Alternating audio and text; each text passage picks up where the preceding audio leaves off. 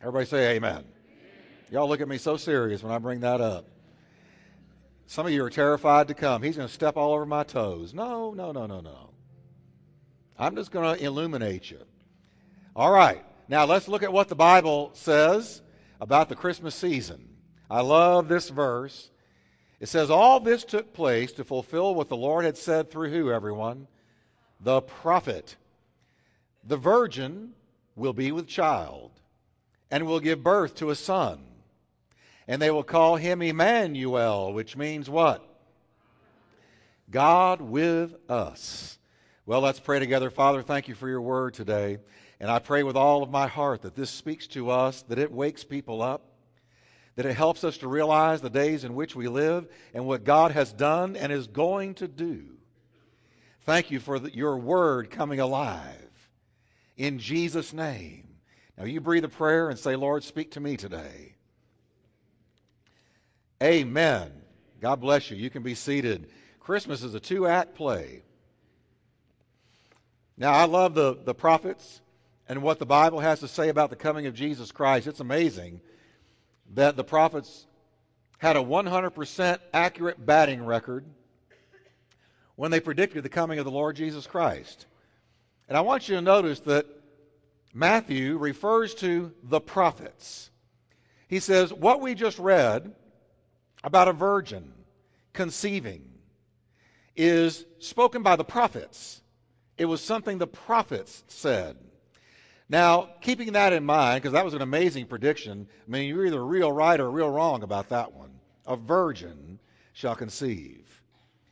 Mary was every bit as much a virgin when she was eight months pregnant as she was before she was pregnant. Only God can do that. Now, when you look at what the prophets said about Jesus Christ, let me look at just a few other things. What else did the prophets say about Jesus? The prophets and all of Israel with them, all the people of God, the Jewish people back in those days, looked forward to what they called the day of the Lord. They were looking forward to the day of the Lord when the Messiah would come, defeat his enemies, sanctify his people, establish his kingdom, and rule in peace and righteousness with a scepter of righteousness over a joyful and obedient people. Sin would be vanquished and the Messiah would rule. They saw him in a political, kingly position. This is something the prophet said about the coming of the Messiah. The coming of the Messiah to them meant the end of this age. It would close out time and history as they knew it and the beginning of a new age to come. Very, very powerful stuff. It meant the, the establishment of the eternal kingdom of God uh, on earth, not just in a place called heaven, but that earth would be renovated, redone, remade. And the Messiah would rule in kingship over that new world, that new earth. And it would fulfill all of God's promises, a new day of glory and joy and happiness and peace. And they longed for this and looked forward to it, and they believed that, that when the Messiah came, this is what would happen. Isaiah painted the picture beautifully. You ought to read about it in the book of Isaiah. He says, The lion will lay down with the lamb. Can you imagine that? Swords of war would be beaten into gardening tools. Violence would totally disappear. We would no longer need the sun or the moon for light, for the Lord would literally be the light that lightens the earth. This is spoken about in the book of Revelations as well. As a matter of fact, that is going to happen. But he saw this time of incredible peace. But now, catch this with me. They saw this coming, but then God began to deal with them concerning another aspect of the Messiah that confused them, it perplexed them. They saw not a triumphant ruling Messiah, but they began to see a suffering Messiah, unlike the one they had first seen. It was the prophet Isaiah again who saw this seemingly contradictory picture of two Messiahs. He saw a man of sorrows, despised, rejected, suffering, bearing our griefs, carrying our sorrows. He saw the Lord God laying on him the iniquity of us all. Not a political ruler, but a sacrificed lamb. Seemingly polar opposites. He did not see the political ruler only, but he saw this other suffering man. We turn our face from him. We will not look at him. There is no beauty in him that we would desire him. A different Messiah altogether. They took these contradictory pictures and they began to seek God about what in the world this would mean. As a matter of fact, you can read in Peter's letter to the church that Isaiah and company, all the other prophets, wanted to understand what is this we're seeing? We're seeing a political ruler and we're seeing somebody suffering, being terribly treated. Not someone in charge, but someone suffering brutally at the hands of people. What is this? Listen to what Peter wrote. he said, This salvation was something even the prophets wanted to know more about when they prophesied about this gracious salvation prepared for you. They wondered what time or situation the Spirit of Christ within them was talking about when He told them in advance about Christ's suffering and His great glory afterward. Now, catch that. The Spirit of Christ was in the prophets. And they saw a suffering Messiah, and they saw a Messiah in great glory. They saw these polar opposites and they, they wanted to understand it, and they never really did fully grasp it. It would take Jesus coming in the new covenant for it to all make sense. They saw a lamb and a lion, a despised Messiah and a celebrated Messiah, a baby born in a stable and a king ruling the world. Some of the prophets foresaw that the Messiah would suffer, and others saw that he would be a powerful ruler on the earth. Help me understand it, God. In the Old Testament, they wanted to see it. But the sufferings and the glory of the Messiah fit together. And this is what they didn't get. In God's plan, there would be two comings of the Messiah. Once to suffer and a second time to gather his people into his kingdom and judge unbelievers. Those two comings are why I tell you that Christmas is a two act play. Because we've only seen Act 1. Act 2 is coming. And that's what I'm going to preach to you today and declare to you today with all confidence that the same prophets that prophesied the coming of Jesus. They nailed his birthplace, it would be Bethlehem. They nailed his lineage. They said where he would come from. They described so many different events about him that if you covered the state of Texas in silver dollars from one end to the other, the odds of their prediction coming true would be silver dollars covering Texas feet deep. The same ones who predicted he was coming to Bethlehem also said he's coming back. Christmas is a two act play. We are in Act One, we're about to see Act Two.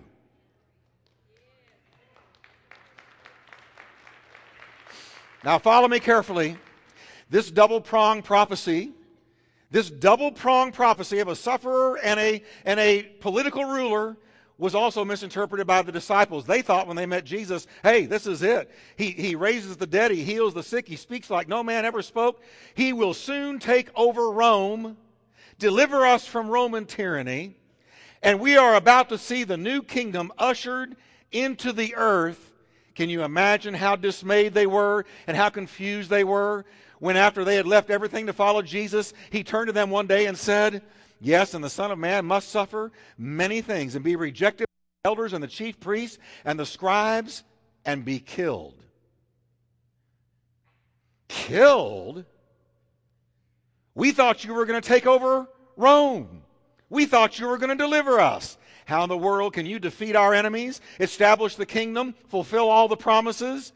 If you are rejected by Israel and killed like a criminal, Lord, what are you talking about? Where Peter stood in front of him and said, Far be it from you, Lord, that you would go to some cross. And Jesus said, Get behind me, Satan. For you savor not the things that be of God, but the things that be of men. You don't get it, Simon Peter. You're not going to get it until after the day of Pentecost when the Holy Spirit has come upon you and revealed to you what I'm all about. I didn't come to take over at first, I came to die first. That's why I'm here. I'm here to suffer for the sins of men. Get out of my way, Simon Peter. Don't appeal to my emotions. Don't try to dissuade me from the cross. Because the cross has got to happen. If the cross does not happen, I don't rule the world one day. I've got to die before I can come back and rule the world. So I want you to get it today, church. Christmas is a two act play. Act 1 was the babe born of a virgin in Bethlehem a little over 2,000 years ago. And guess what? Right now, it's intermission time. And I need to dismiss the families who are going back there to see their kids. There they go. I forgot all about that. God bless you, kids. I thought I was preaching bad.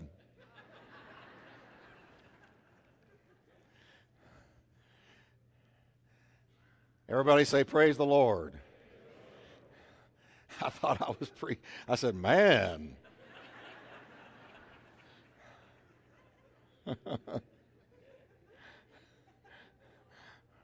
I hadn't emptied them out like this in a long time. You know how that feels, Tim? I said, uh oh, I got a whole clan mad at me.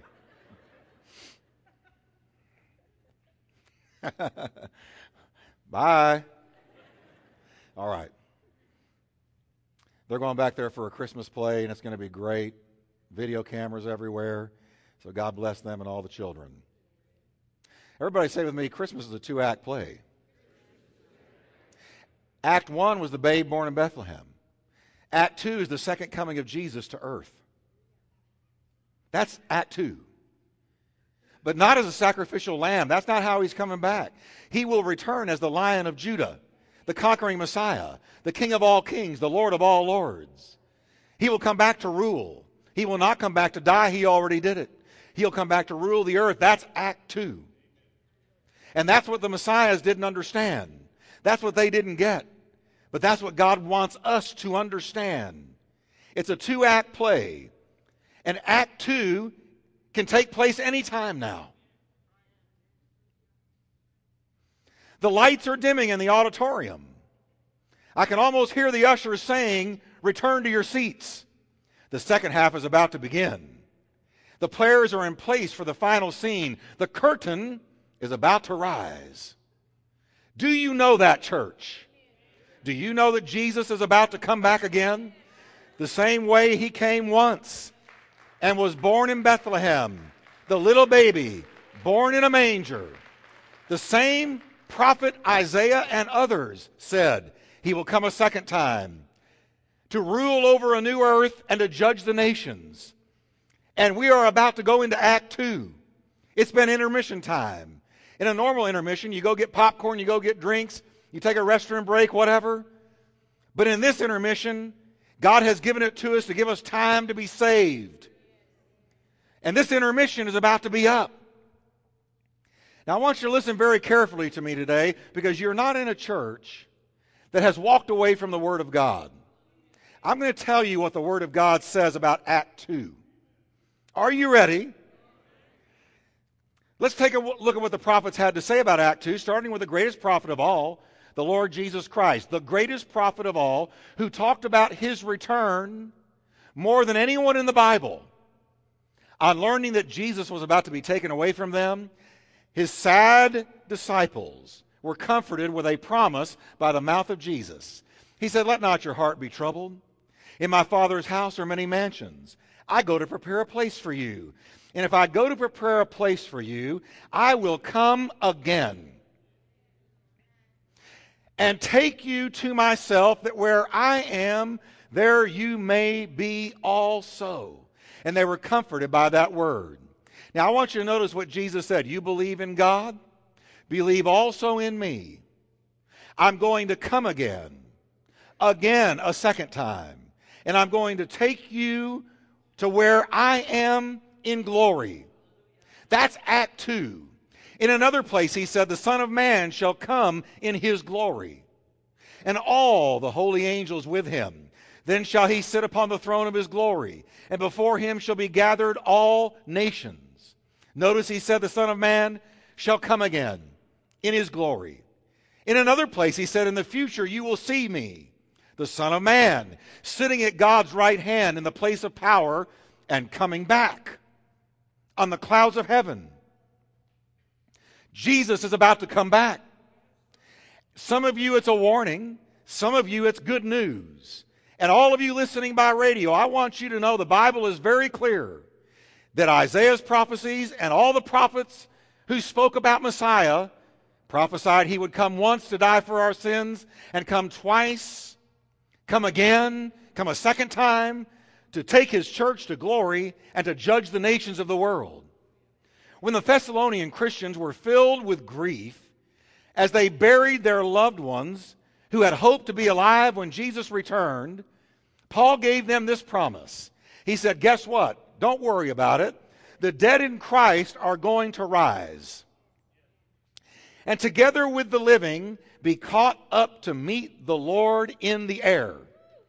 Now, I want you to hear that for a moment. We're talking about a cataclysmic, amazing event that I'm going to describe in greater detail in just a moment. But catch this now. He said there is going to be a rapture, a catching away, a catching up. Jesus is going to come back to the earth. And so Paul said when that happens, when we are caught up to meet the Lord in the air, Paul said, So shall we ever be with the Lord. And I want you to comfort each other with these words. Your grandmother, your parents, your children, those who have died in Christ and are in a grave right now, the Bible says those who have died in Christ are going to hear the sound of Jesus' voice. Just like Lazarus heard the sound of Jesus' voice, Lazarus, come forth. And I like that he named him by name. If he hadn't named him by name, everybody dead in that cemetery would have come out. So he named him by name. I have seen that Jesus never could preach a good funeral. He always ended up raising them from the dead because he's the resurrection and the life. And I'm telling you, in all sincerity, he's coming back. And when he does, those who have died in Christ, according to the Bible, are going to be raised up out of the grave. And those of us who are alive on the earth looking for the coming of the Lord will be caught up, raptured, pulled up into glory by the power of God, and we will meet those who have died in Christ in the air. There will be a reunion, and that's what the Bible promises. Comfort one another with these words.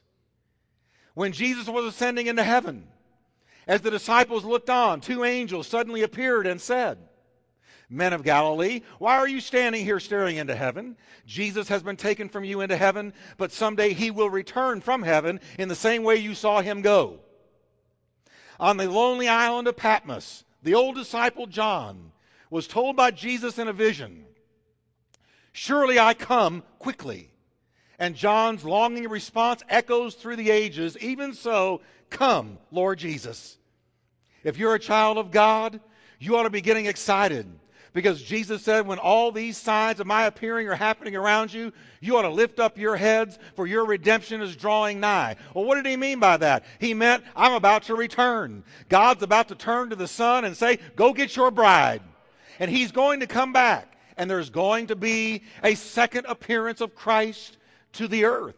This is the promise of God. That's why I tell you Christmas is a two act play. We've only seen Act 1. Act 2 is about to take place. And in the same way he came in Act 1, he's coming in Act 2. As surely as the prophet spoke, Jesus will come again. The Old Testament prophet Zechariah predicted that Jesus would return to the Mount of Olives. He said, Thus says the Lord my God, all the saints and God will come again and in that day, his feet, that is Christ's feet, the Messiah's feet, will stand on the Mount of Olives. And where was Jesus when he ascended into heaven and told his disciples, Goodbye, go preach the gospel? And the angels appeared and said he's going to come back in the same way he left? He was standing on the Mount of Olives. And Zechariah says he'll come back on the Mount of Olives. He will stand on the Mount of Olives. It will divide from east to west. And I could preach on that, on the coming of Jesus again. But I'm, I'm, I'm going through, I'm skipping through the details, sort of skimming it. I want you to understand today Christmas is not over yet. Christmas is not done yet, it's not completed yet. Now you say, well, Pastor Jeff, this is pretty heavy stuff. What is it going to be like? What exactly will happen? When Jesus returns, what is it going to, to be like? What are we going to experience? Well, the Bible says some things about that. It says, first of all, when Christ returns, it will be sudden. It will be sudden. The Bible says, quote, it will happen in a moment, in the blink of an eye, when the last trumpet is blown. For when the trumpet sounds, those who have died will be raised to live forever. And we who are living will also be transformed. He said, in a moment, in the bat of an eye, the flash of an eye, the blink of an eye. It will happen quickly. That word moment is taken from the Greek word atomos, and it means, we get atom from that word. And it means a moment of time that is so fast, you can't divide it. Faster than a blink, faster than the gleam in somebody's eye. Suddenly, he will return. It will be sudden. The second thing about the return of Christ millions of people worldwide will suddenly vanish without a trace. Jesus warned of this very thing. You think, I'm preaching something strange. It ought not be strange to you at all. Jesus said, when the Son of Man returns, it's going to be like it was in Noah's day. In those days before the flood, the people were enjoying banquets and parties and weddings right up to the time Noah entered into his boat. People didn't realize what was going to happen until the flood came and swept them all away because the flood was sudden. This is the way, Jesus goes on to say, this is the way it will be when the Son of Man comes. And then he didn't stop there. He gave a graphic description of what it will be like. He said, Two men will be working together in the field. One will disappear, the other will be left. Two women will be grinding flour at the mill. One will disappear, the other will be left when the rapture of the church takes place, when Jesus comes again, those who have put their faith in him will instantly be transformed and be given bodies like his, glorified bodies. You're not going to have to go to Elaine Powers anymore or curves. glorified bodies that can eat food but walk through a door without the door being open. The same kind of body that Jesus had when he was resurrected from the dead is a prototype of the body we will have a glorified body. It won't age, it won't get sick, it will not get depressed. It will be instantly and completely restored as Adam and Eve's bodies were before the fall. In their book, Bible Prophecy 101, Bruce Bickle and Stan Jantz lay out the following scenario of what it might be like when Jesus returns to gather his people. Listen carefully, because this is Act 2. Jumbo jets plummet to earth as they no longer have a pilot at the controls. Driverless buses, trains, subways, and cars will cause unimaginable disaster. Classrooms will suddenly be without teachers. Doctors and nurses seem to abandon their patients in the middle of surgical operations, and patients will vanish from operating tables. Children will disappear from their beds. People run through the streets looking for missing family members who were there just moments ago. Panic grips every household, city, and country. Suddenly, in the bat of an eye, Christ will come and millions will disappear off the planet. This is Act Two, the second coming of Jesus to earth. Based on Jesus' own predictions, husband, husbands will awaken to an empty bed beside them. Sobbing wives will search in vain for missing husbands and children. The Missing Persons Bureau of police stations all over the world will be flooded with frantic phone calls. People will disappear from India, China, Africa, Europe, America, everywhere. Instantly, inexplicably, without a trace. All the 24 hour news channels will be dominated by what they may dub the Great Disappearance. Conspiracy theories will flourish. I can only imagine some of them.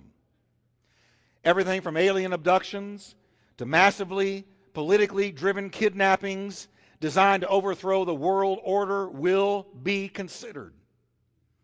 One of the Antichrist's great jobs, great challenges, will be to do, explain away the disappearance of all those people. This is Act 2 of the Christmas story. He came once as a baby in Bethlehem. He's coming again as the ruling King of Kings, Lord of Lords, over all things. Rather than a little baby born in a manger, born quietly behind the no vacancy Bethlehem Holiday Inn, with hardly this same Jesus will return to earth to gather his people and judge a Christ rejecting world as surely as you're sitting in your seat. Now, let me explain something to you. The prophets were forecasters of future events.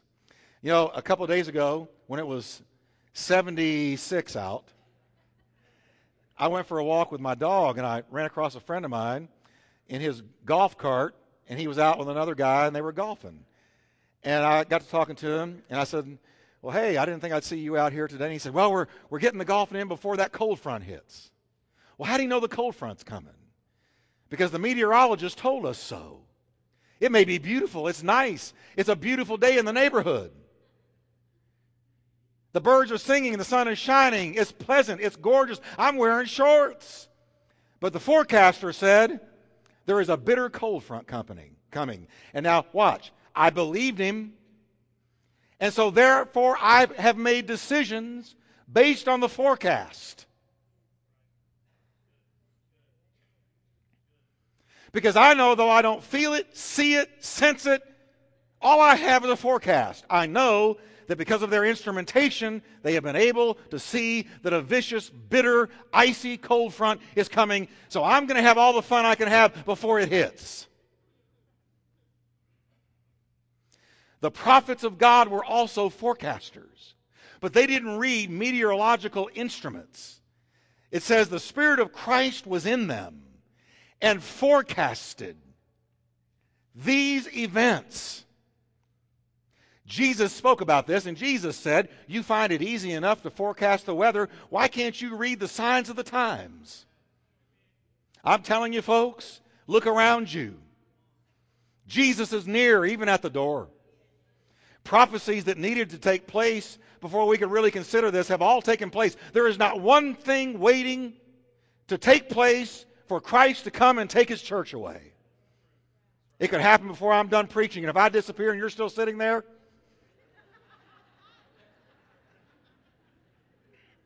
or worse yet, if I'm still preaching and you disappear.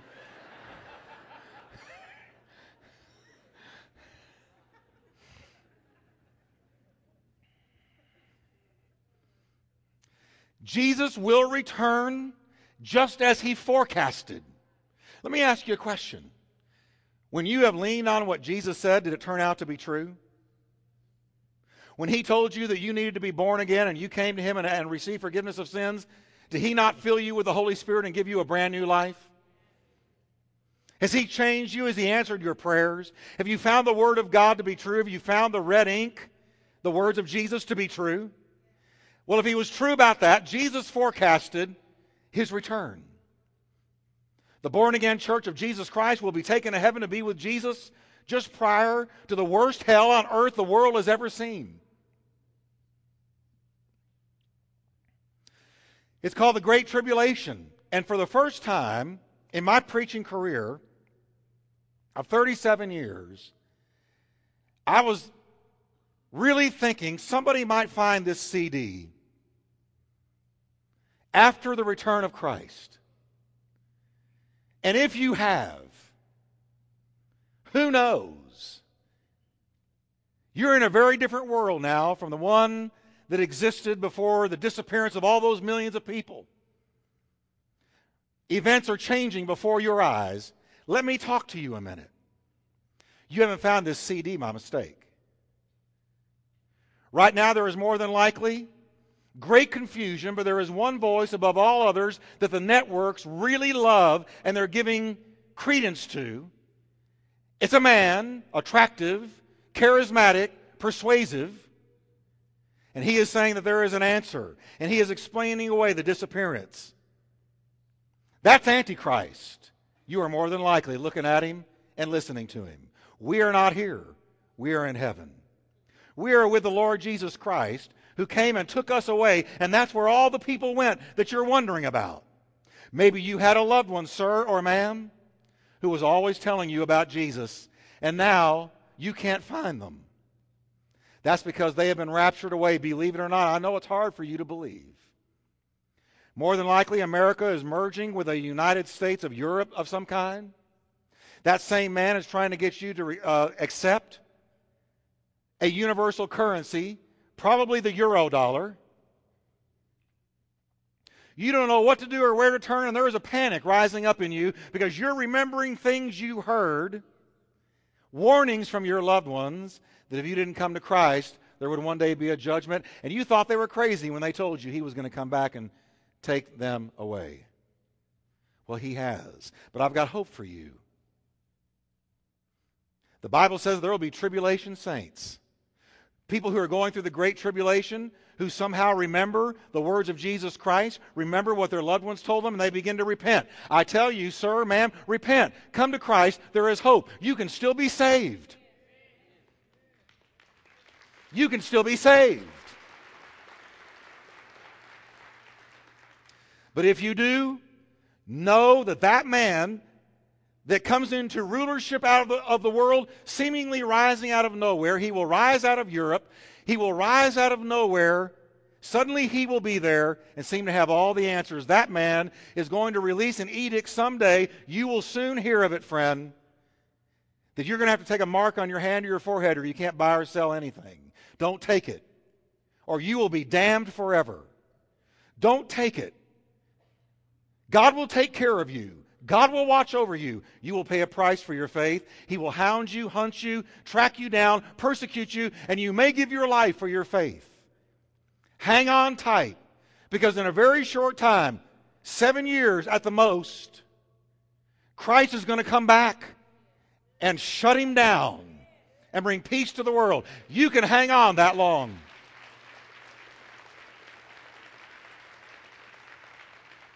So hold on, friend, and don't give up.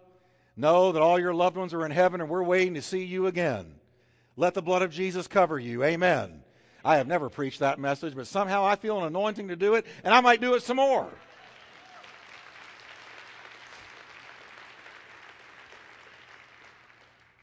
You say, Pastor Jeff, isn't this kind of melodramatic? Aren't you being a little too serious? Do you really believe this? How can this possibly happen? Well, there's already been two dress rehearsals. In Hebrews 11:5, we're told of an Old Testament man named Enoch who was snatched from the earth by God himself. It says, "By faith Enoch was taken away so that he did not see death, and was not found because God had taken him. For before he was taken, he had this testimony that he pleased God." Enoch walked with God, and the Bible says, and he was not. He walked with God, and he was not.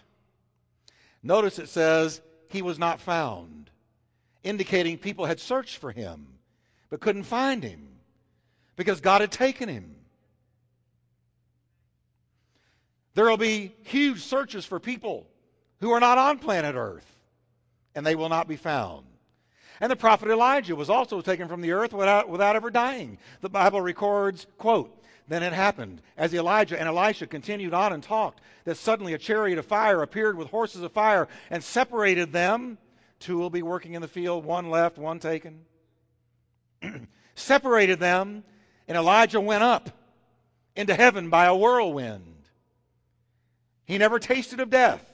Two types and shadows and pictures of the rapture. You say, how in the world can God pull that off? How can He take us up into heaven? Oh. Paul says, by the same power with which he holds the universe together. Philippians 3:21 says he will take our weak mortal bodies and change them into glorious bodies like his own, using the same power with which he will bring everything under his control.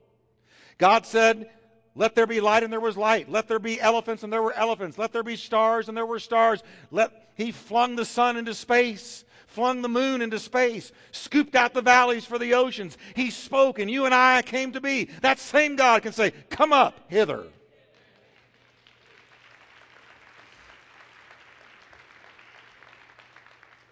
Now you say, but Jeff, come on, it's been over 2,000 years. Nothing like this has ever happened. It's a pipe dream, it's a fable, it's a myth. It's for people who are weak. Peter anticipated your response. He said, Most importantly, I want to remind you that in the last days, scoffers will come mocking the truth and following their own desires. They will say, What happened to the promise that Jesus is coming again? From before the times of our ancestors, everything has remained the same since the world was first created. Do you hear them? Life is just the same old, same old. There's nothing new. It's never going to happen. Come on, get off it, get real. But Peter goes on and explains. Don't ignore this one fact, beloved, that with the Lord, one day is as a thousand years, and a thousand years as one day. Over 2,000 years have passed since Jesus died on the cross and rose from the dead. That's a long time to us, but to God, it's last Friday. Let me give you an illustration. Kathy's grandmother, Mickey, how old was she? 102. Two months shy of 103 when she died, when she fell asleep. Her spirit's with the Lord now, but anyway, here's Mickey, 102 years old. Now let's just say I had 20 Mickeys, 20 grandmas, and lined them all up. I could put them right here on the stage. And here's the one that just died right here. And way down here is the 20th and just 20 grandmas down, Jesus was on the cross.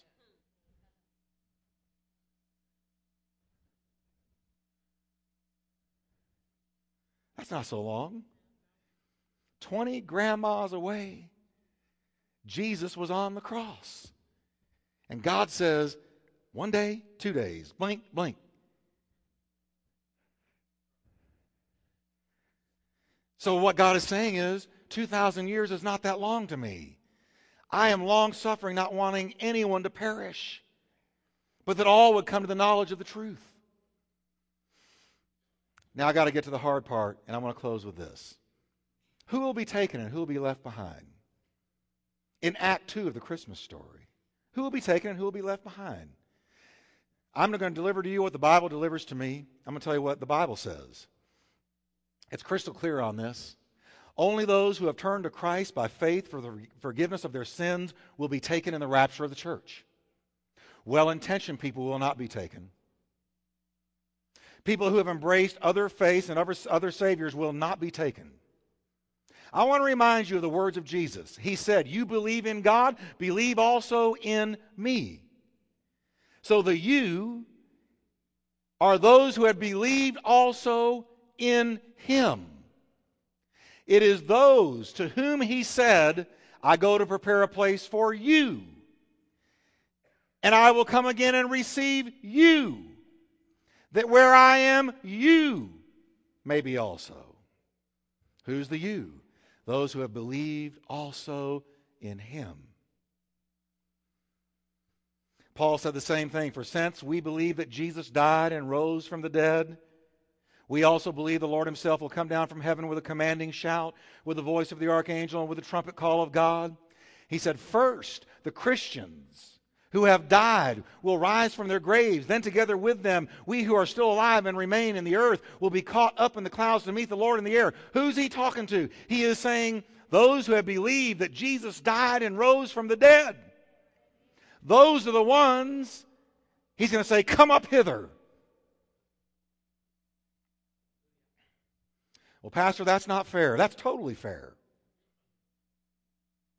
The message has gone to you and your children's children. The message has gone to the entire world. Repent and be saved through the blood of Christ. Hugging a tree won't save you. Good intentions won't save you. Can I tell you what the Bible says? The Bible says your good works won't save you. Never getting a traffic ticket won't save you. Never cussing won't save you. Never smoking or chewing or running with the boys that doing will save you. Only one thing saves you. When you call on Christ to forgive you of your sins, He puts His Spirit inside of you and you are marked.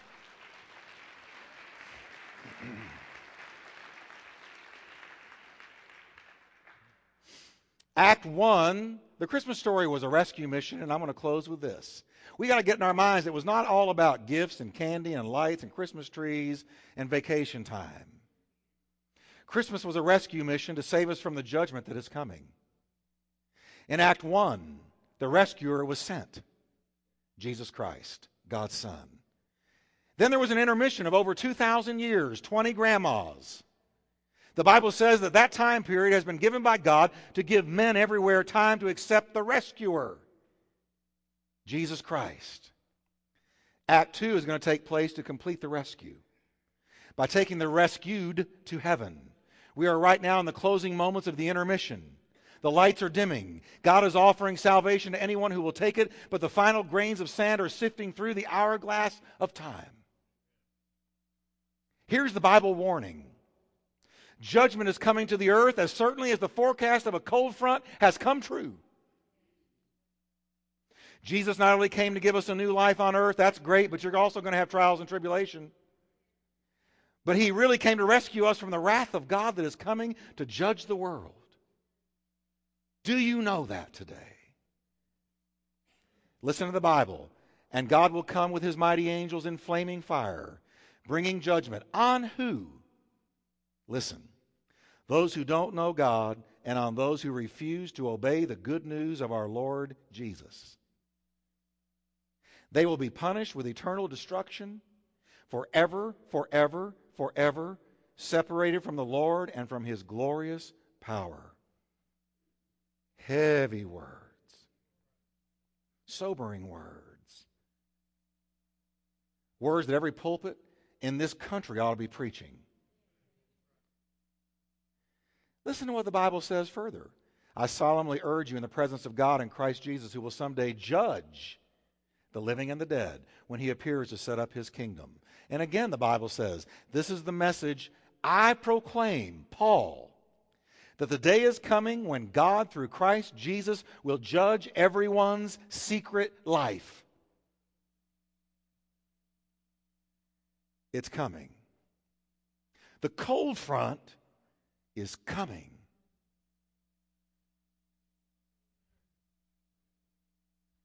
Act two could happen before you get home.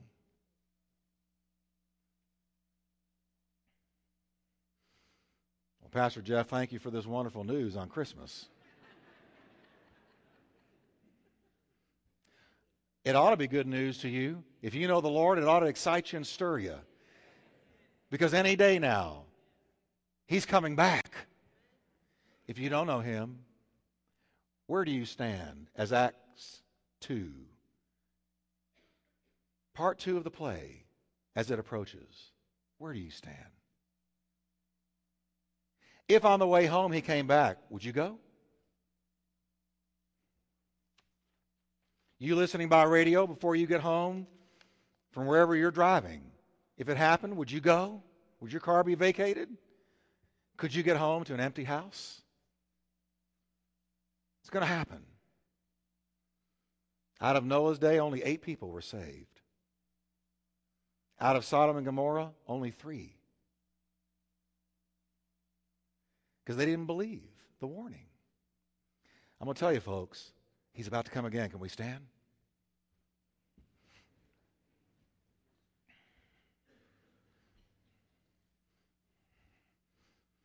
Well, Pastor Jeff, if this is true, I better go witness. Yeah.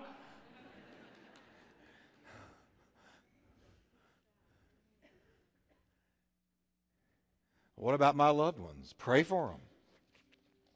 Get them this CD. Dare them, double dog dare them to listen to it. I'm believing in the year 2009, our church is going to see large numbers of people saved. Large numbers. We ought to be witnessing like there's no tomorrow because there's maybe not.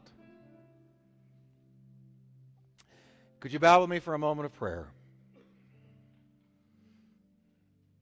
Lord, I thank you for the clear word of God that Act 2 is on the horizon. And Lord, these are perilous times. And we're asking you right now, Lord God, help us to be ready, first of all, and help us to share with others the good news that Jesus Christ came to save us from the wrath to come. He's the rescuer. With every head bowed and every eye closed, if you can say, Pastor Jeff, I'm not sure that the mark of salvation is on me. I want to know that I know that I know that if he came back today, I would be taken to heaven. Or you used to walk with him and you've gotten away.